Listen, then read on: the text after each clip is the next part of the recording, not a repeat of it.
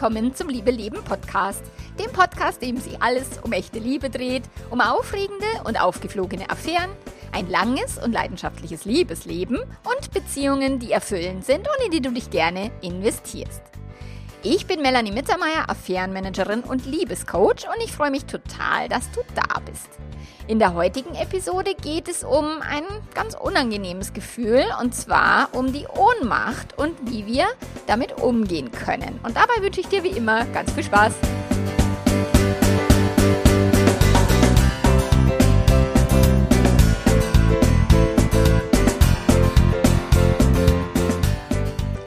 Ja, Ohnmacht, gell? Das ist jetzt nicht unbedingt ein Thema, über das man jetzt so unbedingt wahnsinnig gern sprechen mag. Das sind eigentlich, ist es so ein Gefühl wie eine Hilflosigkeit oder ausgeliefert sein. Oh, das will man eigentlich vermeiden, da will man überhaupt nicht hinschauen, so will man sich auch nicht fühlen und das will man nicht haben. So. Und Ohnmacht ist jetzt ein Gefühl, das tatsächlich manche von uns äh, stärker betrifft oder die das öfter haben und andere wieder weniger oft.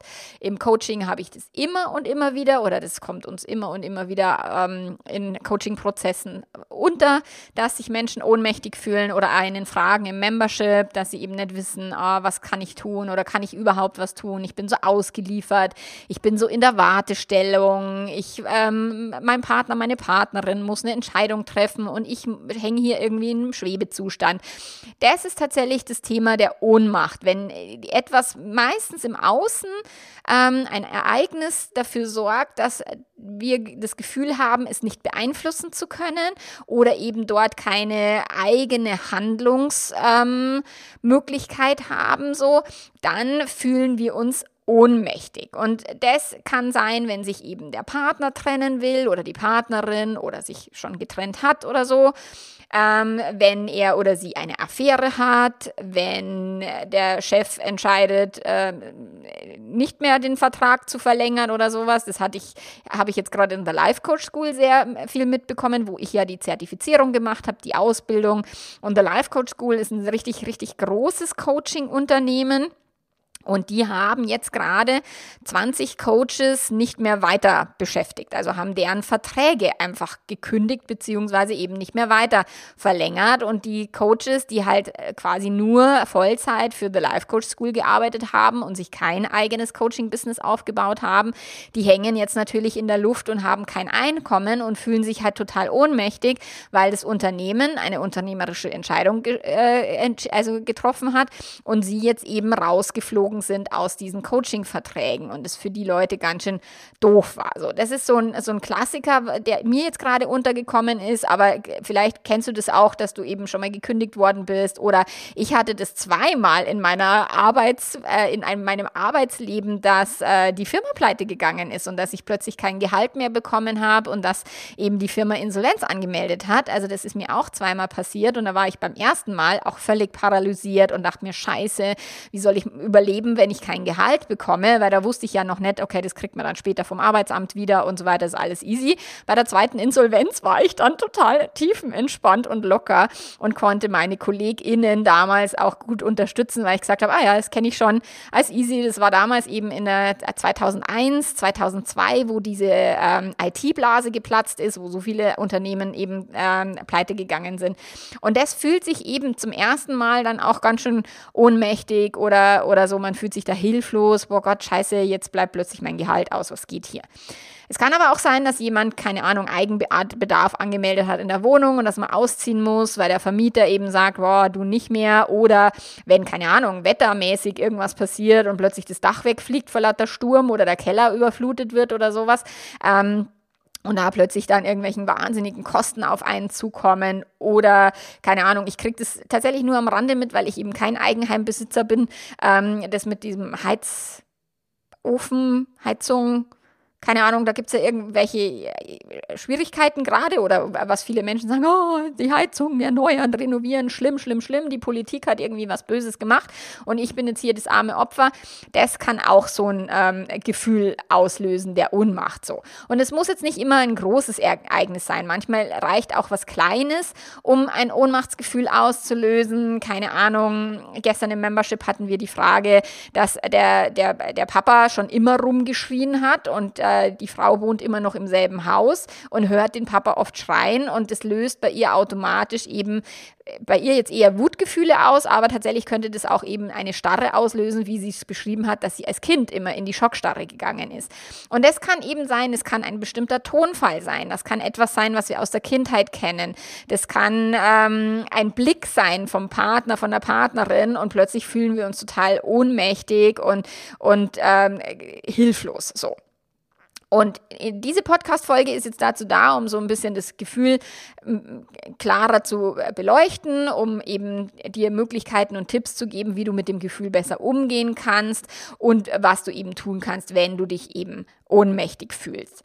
So, in meiner Arbeit geht es einerseits darum, Partnerschaften erfüllter und spaßiger zu gestalten und andererseits ist aber großer Teil der Paarberatung oder im Einzelcoaching natürlich auch Menschen aus einer Krise zu helfen beziehungsweise Krisensituationen besser zu bewältigen. Und mal ganz ehrlich gesprochen, natürlich kommen die meisten meiner KundInnen, egal ob es jetzt ein Online-Kurskäufer ist oder jemand, der ins Membership kommt oder in, im Coaching, sind ist die Krise natürlich vordergründig. Also, dass jetzt jemand sagt, oh, ich hätte gern jetzt eine lustigere Partnerschaft, das habe ich manchmal, dass die Menschen kommen, aber die meisten kommen schon mit einem riesen Scherbenhaufen oder mit einem, oh Gott, ich muss eine Entscheidung treffen oder Gott, Affäre aufgeflogen, was machen wir jetzt und so weiter.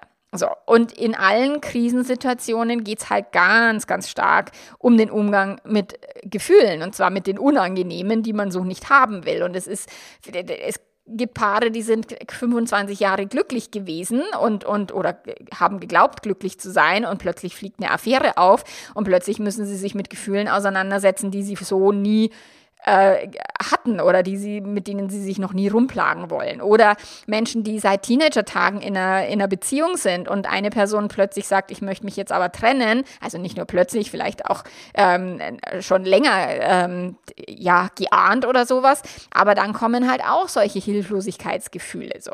Und wir wollen das selten wahrhaben, ähm, dass diese Gefühle halt auch dazu gehören und dass sie in allen langen Beziehungen irgendwann mal mehr oder weniger aufs Tapet kommen. So, weil wir wünschen uns meistens halt Beziehungen, die uns gut tun, wo man sich fallen lassen kann, die super laufen, wo man sich immer gegenseitig unterstützt und wo nie einer was Blödes tut und schon gar nicht mit jemand anders vögelt so. Ähm, das ist halt das, wie wir das Bild von Beziehungen, was wir gelernt haben in der Gesellschaft, dieses Narrativ, das ist doch dann keine richtige Liebe, wenn der fremdgegangen ist oder die oder das kann doch keine Liebe sein, wenn die eine offene Beziehung leben oder sowas. Oh, du bist betrogen worden, das ist total respektlos, dann kannst du dem Partner, der Partnerin nichts bedeuten und und und. So und das ist halt Bullshit, das ist Quatsch, okay? Alle negativen Gefühle, die wir haben äh, in der Palette, gehören wie alle positiven Gefühle auch zum Beziehungsleben und zum Beziehungsalltag und jedes Leben besteht halt aus 50% negativen und 50% positiven Gefühlen. Vielleicht nicht immer gleichzeitig oder nicht immer super ausgeglichen und ausgewogen, aber tatsächlich gibt es halt einfach die Polarität ähm, auf diesem Planeten und es gibt hell und es gibt dunkel und es gibt warm und es gibt kalt und es gibt halt Scheißgefühle und es gibt geile Gefühle. So, und das ist nun mal so, wie das Leben ist. Und wir können halt besser lernen, mit Gefühlen umzugehen, anstatt sie immer nur weghaben zu wollen oder vermeiden zu wollen, ähm, damit wir halt auch reichhaltiger leben können und auch reichhaltigere Beziehungen gestalten können, als wenn wir halt immer nur aus Angst irgendwie äh, Vermeidungsstrategien an den Tag legen. So.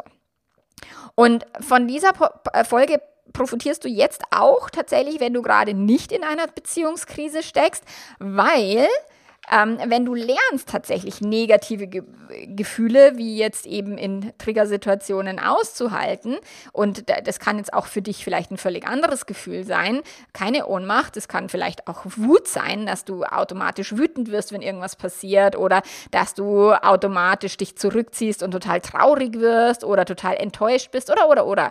So, also wann immer du lernst, negative Gefühle besser zu managen, besser auszuhalten, dann kannst du halt auch tatsächlich viel viel selbstwirksamere Entscheidungen treffen, die nicht nur auf Angst und Vermeidungsstrategien beruhen. So. Und äh, zum Start schauen wir uns einfach mal an, was ist Ohnmacht und wann bzw. warum tritt jetzt ein Ohnmachtsgefühl auf. Also, und da ist hier schon mal Ohnmachtsgefühl, das äh, greift, also das macht jetzt natürlich den Unterschied deutlich zu einer Ohnmacht, zu einer körperlichen Ohnmacht, also wenn man in Ohnmacht fällt und das Bewusstsein verliert, ähm, dann ist es was völlig anderes als dieses Gefühl der Ohnmacht im Sinne von eben Gefühl der Machtlosigkeit oder auch einer Handlungsunfähigkeit oder einer Hilflosigkeit. So, das ist dieses Ohnmachtsgefühl. Genau, und das ist schon mal interessant, denn bei einer körperlichen Ohnmacht kannst du halt wirklich nichts machen. Also da fällst du um.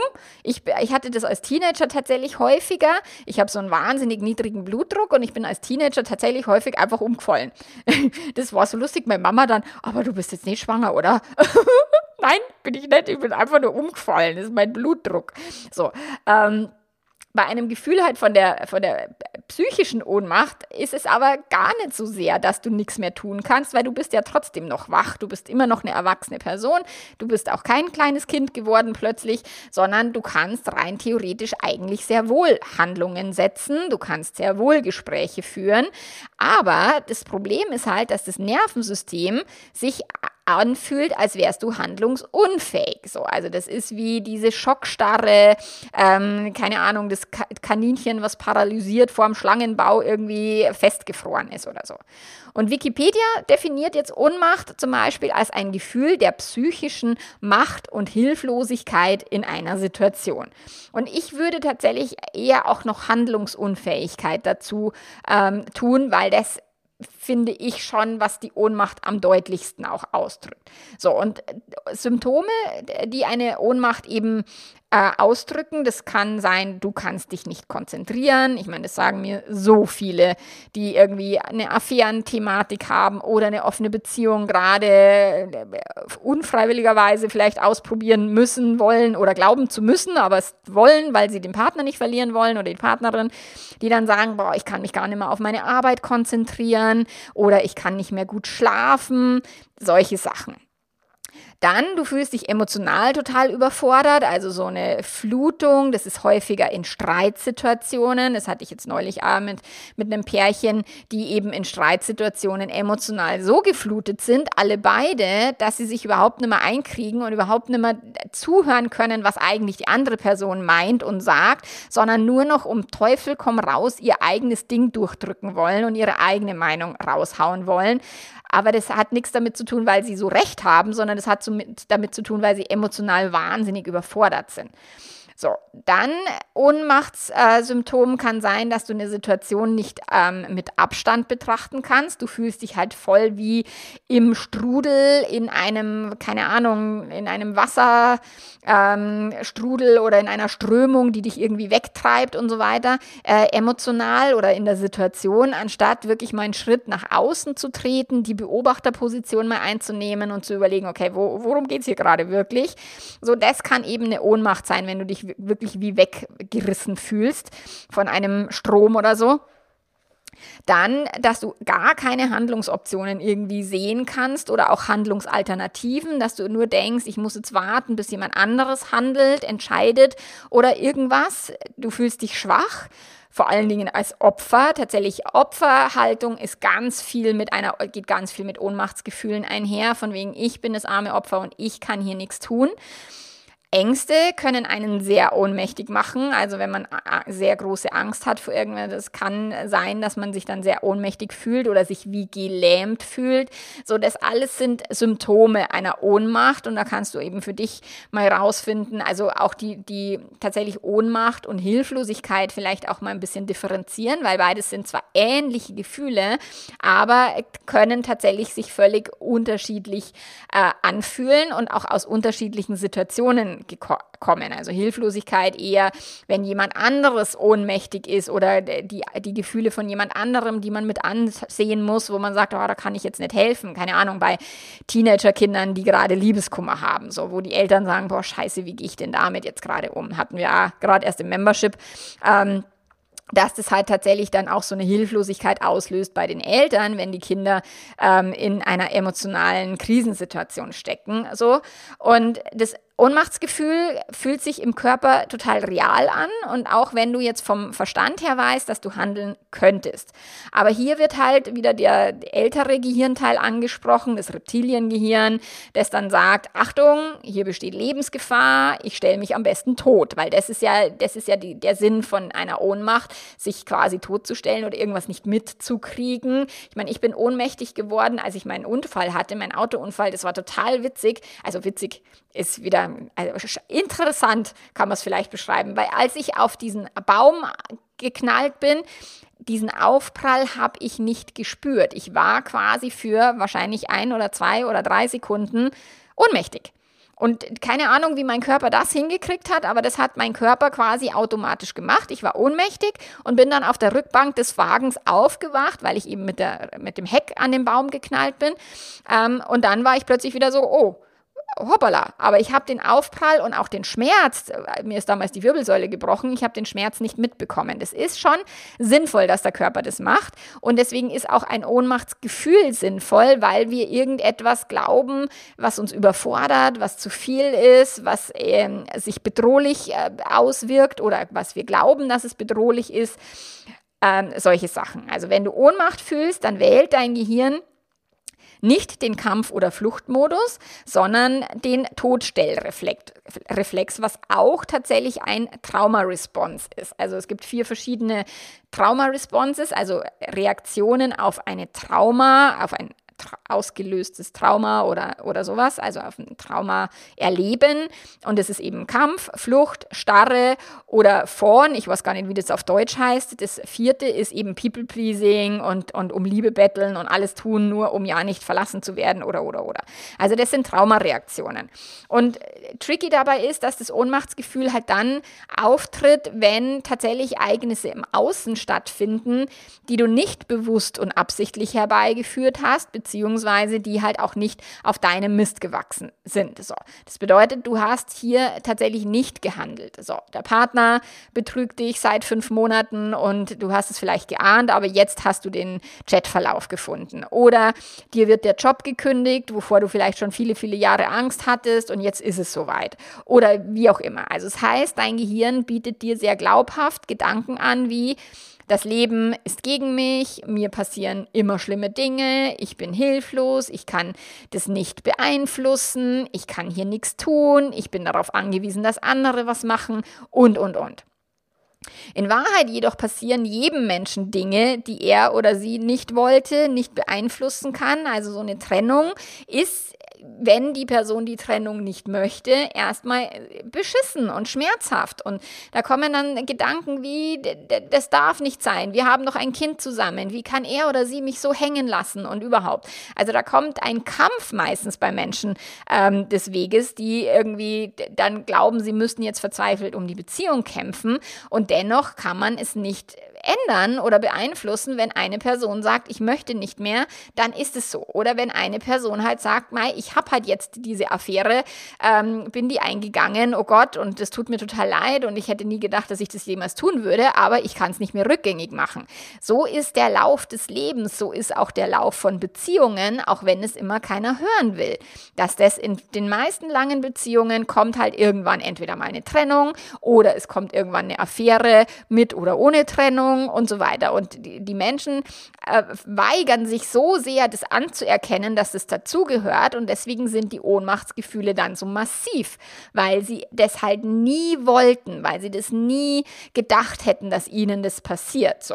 Und das innere Gefühl, das durch dann die äußeren Ereignisse hervorgerufen wird, ist halt bei allen Menschen anders. So. Es gibt natürlich auch Menschen, die sich nach einer Scheidung, ähm, nach einer 20-jährigen Ehe, die plötzlich, also mir dann dann schreiben, ein paar Monate später, die so gekämpft haben gegen diese Trennung, die dann ein paar Monate später mir schreiben, wie gut es ihnen geht und wie überrascht sie selber sind, dass es ihnen nach so kurzer Zeit so, gut, so viel besser schon geht, die sich vielleicht neu verliebt haben oder die total alleine aufblühen.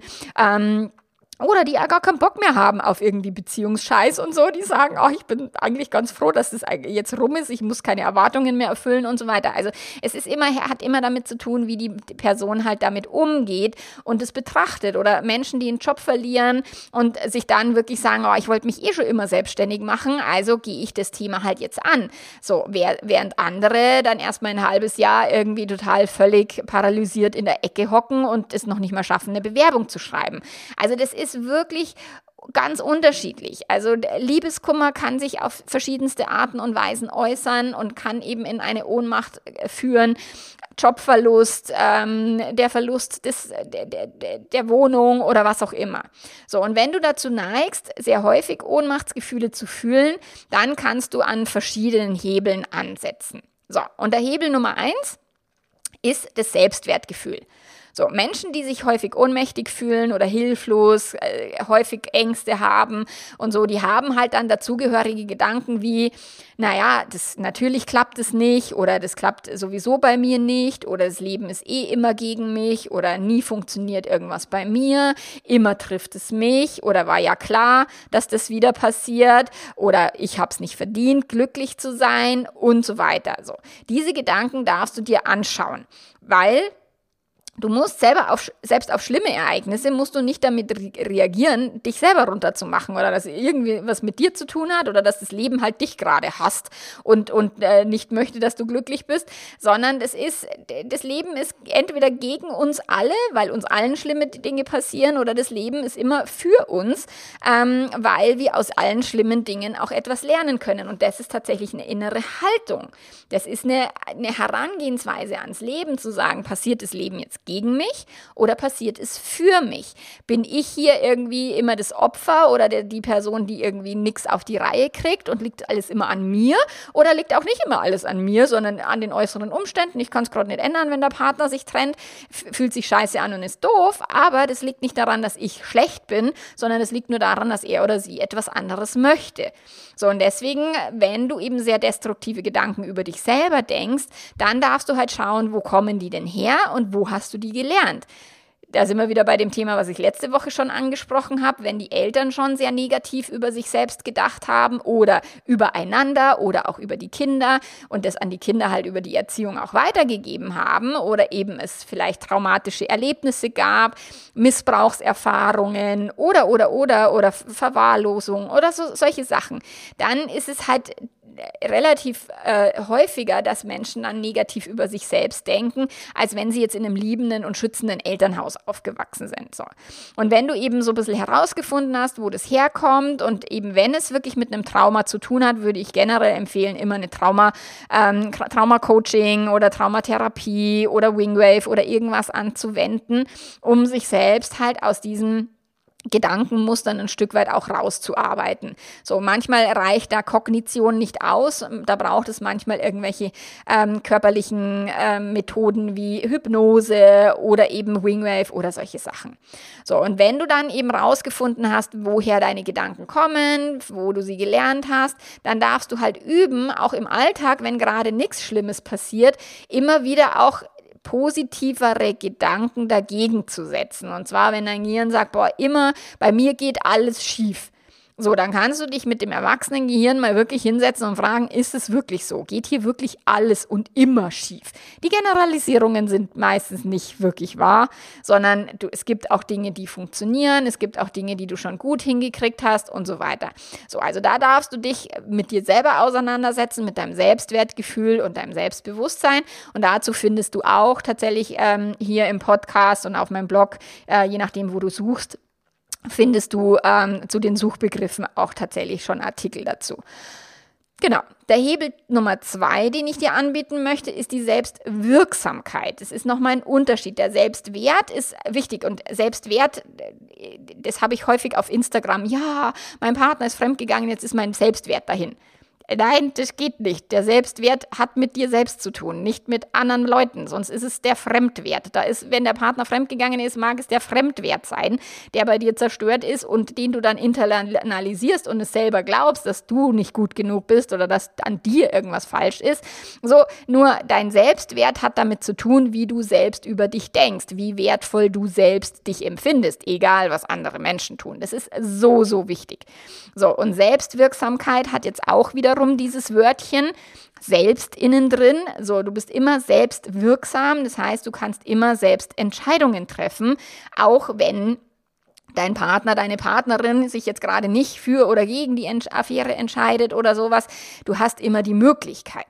So, und im Englischen gibt es dazu den Be Begriff so Agency, so der beschreibt dein Potenzial, Handlungen zu setzen und deinem Leben eine Richtung zu geben. Also auch und gerade trotz eventuell blöder Dinge, die da passiert sind.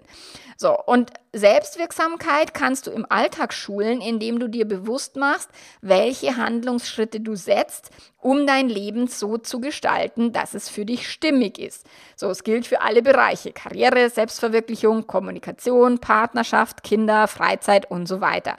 Tatsächlich habe ich das gelernt in einem Marketing-Seminar oder in einem Marketing-Online-Training, ähm, ähm, immer eine Evaluation zu machen. Und zwar erstmal eine einfache Evaluation und dann auch eine tiefere zu gucken, okay, was hat in meinem Business funktioniert, was habe ich getan, damit es funktioniert, wie habe ich da gedacht, welche Handlungsschritte habe ich ausgeführt, warum hat das funktioniert, anstatt zu sagen, ah ja, da habe ich Glück gehabt und ah, die Leute wollten jetzt zufälligerweise das haben, was ich anbiete und so, sondern wirklich sich klar zu machen, okay, was hat funktioniert, was hat auch nicht funktioniert, ohne Peitsche wiederum um sich dann zu evaluieren. Ich habe das in der Frühlingsgefühle-Challenge, also für alle, die im Membership sind. Du kannst im Membership äh, bei Extras und Buchtipps findest du die Frühlingsgefühle-Challenge.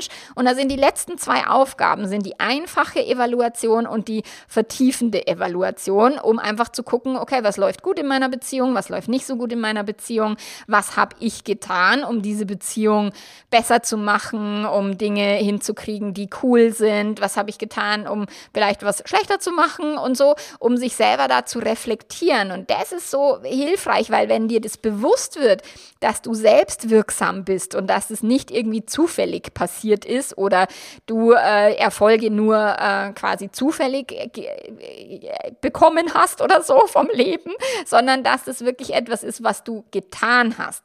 In einem Hörbuch ähm, habe ich mal gehört, dass man, dass man Glück tatsächlich ähm, wie soll ich sagen, herstellen kann.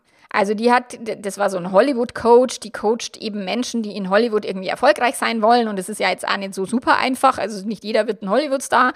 Und die coacht eben Hollywood, ähm, also Menschen, die dort in Hollywood halt irgendwie äh, Erfolg haben will, wollen. Und sie sagt, du darfst halt, um Glück haben zu können, darfst du halt glückliche Zustände vorher möglich machen, indem du halt Engagement zeigst, indem du vielleicht an vielen Türen klopfst, indem du ähm, wirklich rausgehst in die Welt und sagst, das und das ist mein Wunsch, das ist mein Traum, das ist mein Ziel, das hätte ich gerne. So, und an je mehr Türen du klopfst und mit je mehr Menschen du sprichst, desto wahrscheinlicher ist es, dass irgendwann eine Tür aufgeht und jemand sagt, ach, cool, dich kann ich jetzt genau gebrauchen. So, meine Svenja hat es so gemacht. Ich fand es so cool. Die Svenja hat ähm, mich am, am letzt, letztes Jahr, letztes Jahr? Na, dieses Jahr. Die arbeitet seit Januar für mich und sie hat mich äh, gefragt, als ich die Ausbildung angeboten habe zum ersten Mal. Hat sie gesagt, boah, die Ausbildung, die wäre so geil, ich würde es total gerne machen. Und ich muss auch sagen, sie ist wirklich richtig cool im Coaching mittlerweile. Äh, die hat echt einen geilen Weg hingelegt. Und sie wollte unbedingt eben diese Ausbildung machen. Sie hat aber gesagt, ich kann sie mir gerade nicht leisten. Kann ich denn für dich arbeiten? Und zu dieser Zeit habe ich gerade in einem Business Coaching ähm, von meinem Business Coach den Arschtritt bekommen, mir eine Assistentin anzustellen. Und ich dachte mir, ach du Scheiße, wo kriege ich denn jetzt eine Assistentin her? Fuck, ich, ah, ich weiß gar nicht, wie das geht. Irgendwie eine Stellenausschreibung und so weiter. Und da hat die Svenja hat an meine Tür geklopft und tatsächlich war bei meiner Tür halt gerade zufällig äh, eine Stelle frei, was ich vorher vor drei Wochen noch nicht wusste, dass ich eine Assistentin haben muss. und das hat so gepasst. So, das heißt, aber sie hat gefragt. Wenn sie nicht gefragt hätte, dann hätte ich das nie gewusst. Dann hätte ich vielleicht irgendwie eine Stellenausschreibung gemacht, keine Ahnung, und sie hätte es vielleicht nicht mitbekommen. Jedenfalls war das so cool. Ich habe eine Assistentin und ich muss noch nicht eine Stellenbeschreibung dafür abgeben. Sie kann die Coaching-Ausbildung machen und mittlerweile ist sie tatsächlich auch meine Teilzeitangestellte. Also wir haben das erst äh, mit einem Minijob gemacht und jetzt ist sie aber in Teilzeit bei mir angestellt, weil das halt so gut läuft und weil es so gut passt bei uns. So, und das ist halt etwas, da hat die Svenja richtig für ihr eigenes Glück gesorgt. Sie hat ihre eigene Selbstwirksamkeit ähm, aufgesetzt und hat sich getraut, hat auch ihre Ängste überwunden, mich zu fragen. So, und das ist halt etwas, Selbstwirksamkeit entwickelst du, indem du halt auf Situationen im Außen bewusst reagierst und versuchst auch konstruktiv zu sein. Zum Beispiel fährst du im Auto, weil irgendwie die Kinder zu einer Party wollen und plötzlich ist vor dir ist auf der Autobahn Stau. So, wie reagierst du, wenn du Stau hast? So, wirst du wütend, wirst du genervt oder schlägst du vor, im Auto irgendwelche Spiele zu spielen, äh, damit die Zeit schneller vergeht oder machst irgendwie ein Hörbuch an oder, oder, oder. Also es gibt so viele verschiedene Beispiele. Also das von der Svenja ist ein Beispiel und das andere Beispiel ist aber eben, wie reagierst du, wenn das Leben halt nicht so läuft, wie du es gerne hättest oder äh, gerade in der Bahn, wenn man in der Bahn sitzt und die hat total Verspätung und dann fällt der Zug aus und der Zug hält nicht dann dort, wo du eigentlich hin wolltest, sondern, keine Ahnung, fünf Stationen früher und du wirst rausgeschmissen. ich meine, wer öfter mit der Bahn fährt, der weiß, wovon ich rede. So, und wie reagierst du dann? Bist du dann völlig äh, erzürnt und genervt und pumpig und sauer? Oder kannst du dich trotzdem irgendwie halbwegs durch den Tag retten und sagen, ja, Mai, das kann ich jetzt nicht ändern, was kann ich denn stattdessen machen? Und wenn ich wirklich einen wichtigen Termin habe, kann ich noch mit dem Taxi fahren? Gibt es irgendwelche Alternativen, die ich machen kann? Und wenn nicht, ja, Mai, dann ist halt so, dann findet halt dieser Termin nicht statt. Ich hatte tatsächlich, als ich nach Berlin gefahren bin zu meiner Lesung, hatte ich echt so, oh Gott, äh, da ist der Zug echt so viel später gefahren und so, da hatte ich einige Schwierigkeiten auf dem Weg, wo ich mir gedacht habe, alter Schwede, hoffentlich komme ich pünktlich zur Lesung. Aber das hat dann do doch noch ganz gut geklappt. Genau, und apropos Lesung am 8.9. Also 8. September habe ich eine Lesung in Leipzig. Also falls dich das interessiert, sag Bescheid. Äh, da gibt es Tickets, ähm, wenn du dabei sein möchtest. Das war ist ein cooler Abend. Lesung und QA, also Fragen stellen, geschützter Rahmen. 40 Leute haben Platz in Leipzig. Also falls du da Bock hast, sag Bescheid. Genau. So, aber also, wenn du jetzt ein gutes Gefühl für deine Selbstwirksamkeit hast oder das entwickeln äh, möchtest, dann wirst du halt in Krisensituationen schneller konstruktiv sein können und dich weniger und weniger intensiv ohnmächtig fühlen und auch viel kürzer. Also du wirst schneller aus dieser Ohnmacht wieder rauskommen. So, dann Hebel Nummer drei. Also wir hatten jetzt Hebel Nummer eins, das war das Selbstwertgefühl, dann die Selbstwirksamkeit, was kannst du selbst tun, wo kannst du selber wirksam sein. Und dann geht es jetzt bei Hebel Nummer drei um deinen Körper und dein Nervensystem. Und ich bin jetzt keine Expertin fürs Nervensystem. Ich habe keine Trauma-Ausbildung. Das ist bei, bei, mir im Membership ist es die Martina, ähm, die dort sehr viel, also die Trauma-zertifiziert ist und da mit dem Nervensystem viel intensiver arbeitet. Die Sarah, auch meine Coachin im Membership, die macht es viel aus Eigeninteresse, viel Embodiment und so weiter. Da bin ich jetzt nicht die Expertin. Aber wenn du jetzt intensive Gefühle hast, die du häufig fühlst, dann ist klar, ähm, dass dein Nervensystem diese Gefühle abgespeichert hast. Also und auch immer wieder abruft. Also das immer wieder bei dem Thema Trauma. Auch wenn ich keine Traumazertifizierung habe, kenne ich mich natürlich trotzdem gut mit Traumata aus ähm, und, und mache die ganzen Hörbücher und, und auch bilde mich da natürlich weiter. Aber ich bin kein Traumacoach und will es auch nicht werden. So. Aber ja, das Nervensystem hat eben damit zu tun, beziehungsweise das Nervensystem hat halt diese Gefühle irgendwann mal abgespeichert. Da haben die sehr viel Sinn gemacht in der Kindheit. Beispielsweise, wie bei meiner äh, Klientin im Membership. Der Papa schreit rum, als Kind wird sie total starr und, und zieht sich zurück und hat Angst. Als Erwachsene macht dieses Gefühl eigentlich keinen Sinn mehr, weil sie muss nicht mehr Angst davor haben, dass er schreit, vor allen Dingen, wenn es eben in der Wohnung über ihr ist und es gar nicht mit ihr zu tun hat.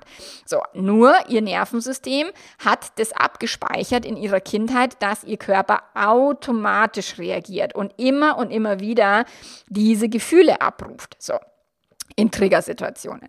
Und es gilt vor allen Dingen, wenn eben das in der Kindheit prägende Erfahrungen waren, vor allen Dingen mit Ohnmacht oder eben auch äh, Choleriker oder Rumgeschreie, verlassen werden kann sein oder ein Elternteil ist verstorben oder oder oder. So, wenn das eben in der Kindheit schon passiert ist, dann ist die, das Nervensystem und die Amygdala eben im limbischen System im Gehirn ist auf eine höhere Alarmbereitschaft gesetzt. So. Und das ist halt, wir alle haben diesen Alarmmodus. Ähm, den wir halt präferieren, also der dann als erstes greift. Also die, der, der Trauma-Response, die, die, manche Menschen fangen wirklich sofort an zu kämpfen, zu streiten, Konflikte äh, vom Zaun zu brechen, rumzuschreien und so weiter. Andere, die fliehen sofort, die machen sich auf den Staub, äh, vermeiden Konflikte, gehen sofort aus der Situation ähm, oder ma machen so Shutdown. Also Menschen können auch aus einer Situation gehen und anwesend sein, aber du weißt, sie sind nicht wirklich mehr anwesend. So, dann gibt gibt es Menschen, die eben in das People-Pleasing fallen, also diesen Fawn-Response, den ich vorher schon erwähnt habe. So, die wollen die Harmonie unbedingt aufrechterhalten und hoffen, dass sie eben vom Angreifer nicht gefressen werden, solche Sachen. Und andere gehen in das Freeze, also in die Ohnmacht, in diese Starre, Schockstarre, die Hilflosigkeit, die Handlungsunfähigkeit oder bis hin in die Depression.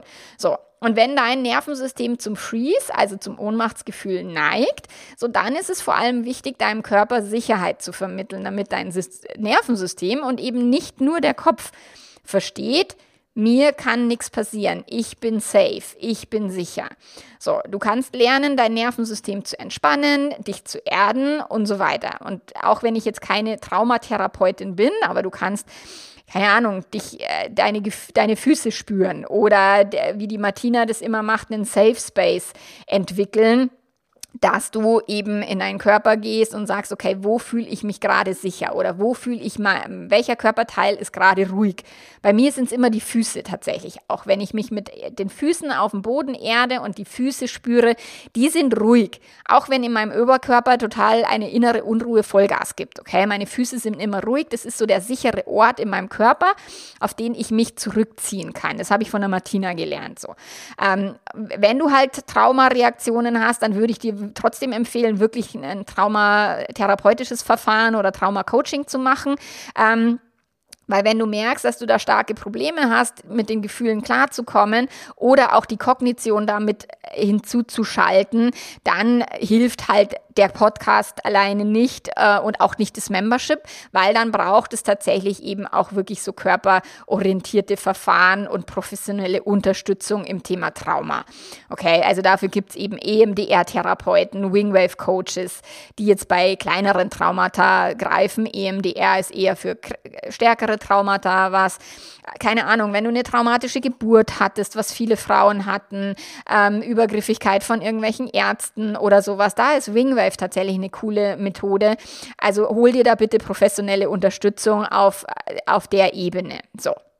Du kannst dich auch bei der Martina immer melden. Du findest die Martina auch, findest ein äh, Interview bei mir auf, dem, auf meinem Podcast mit der Martina Boos. Ähm, die, ist, die sitzt in Kalifornien, aber die arbeitet auch äh, mit deutschen äh, KlientInnen. Die kommt aus Augsburg und ist halt nach Kalifornien ausgewandert. So. Also die kannst du auch immer ansprechen. Die macht eine tolle Arbeit im Membership, aber eben auch im Einzelcoaching, wo sie halt wirklich mit dem Thema Gefühle arbeitet. Sie hat im Membership einen Workshop auch gehalten zum Thema Gefühle und eben hat dann eine Übung installiert zum Thema Safe Space und so. Also das sind einfach, da sind die Experten halt, da müssen Experten ran. So. Und im Membership sind halt so verschiedene Coaches mit verschiedenen Ausrichtungen. So die Sarah macht zum Beispiel viel Human Design, äh, wo sie die Expertin ist. Da kenne ich mich gleich überhaupt nicht aus. So deswegen finde ich das ganz cool, dass wir da so unterschiedliche Leute haben. Die Katharina, die ist ähm, fängt gerade an, eben auch Workshops zu geben im Membership. Also es ist so eine Bereicherung, hier die unterschiedlichsten Fähigkeiten zu bündeln. Mag ich total gerne. So. Generell gilt, wenn du jetzt in Krisensituationen steckst, wenn starke Gefühle hochkommen, dann ist das logische Denken halt meistens ausgeschaltet. Dein Nervensystem geht schneller los, als du überhaupt schauen kannst. Und tatsächlich wird die Logik erstmal hinten angestellt. Und da ist es wirklich empfehlenswert, dich begleiten zu lassen, dir Unterstützung zu holen, dass du jemanden hast, der dich sicher da auch durchbegleitet, wenn du sehr emotional bist. Oder du kommst eben auch zu mir ins Coaching, wenn es jetzt nicht krasses Trauma ist, weil das ist nicht meine Baustelle. Aber wenn du sagst, ich fühle mich so ohnmächtig oder ich warte auf die Entscheidung meines Partners oder meiner Partnerin oder ähm, er oder sie will die Affäre nicht aufgeben, oh Gott, was mache ich jetzt? Oder ähm, ich kann ihn doch nicht heiraten, jetzt hat er mich schon wieder betrogen. Doch, geht alles. und da hilft manchmal ein, ein, kühler Blick von außen. Manchmal ist die Ohnmacht eben erstmal nicht ganz so massiv oder so stark wie durch einen Freeze, sondern einfach nur Ohnmacht, normale Ohnmachtsgefühle. Dann bist du bei mir im Coaching tatsächlich auch sehr gut aufgehoben und im Membership natürlich. Genau. Und wenn du dich ansonsten für die Coaching-Ausbildung interessierst, schreib mir gerne bis Ende August gilt noch der Frühbucherrabatt und äh, dann starten wir im September und im Oktober in die normale, in den, in den Normalpreis und im November geht's los. Ich habe schon äh, drei Anmeldungen, ich habe noch sieben Plätze frei für die Coaching-Ausbildung. Genau, alle Infos findest du wie immer auf meiner Webseite und wir hören uns nächste Woche wieder. Bis dahin mach's ganz, ganz gut. Arrivederci. Ciao, ciao. Wie immer auf meiner Webseite www.melanie-mittermeier.de habe ich alle Informationen zusammengefasst, sowohl zu den Coaching-Paketen als auch zum Membership. Auch die Ausbildung ist mittlerweile auf der, Aus, äh, auf der Ausbildung, auf der Webseite aufgeführt. Unter melaniemittermeier.de slash Ausbildung findest du alle Informationen dazu. Die Lesung in Leipzig ist am 8.9., das ist ein Freitagabend ähm, und äh, da findest du alle Informationen unter melaniemittermeier.de slash Lesung und da kannst du auch die Tickets buchen. Genau. Ich freue mich auf dich und äh, wir sehen uns und hören uns irgendwann. Bis dann. Ciao, ciao.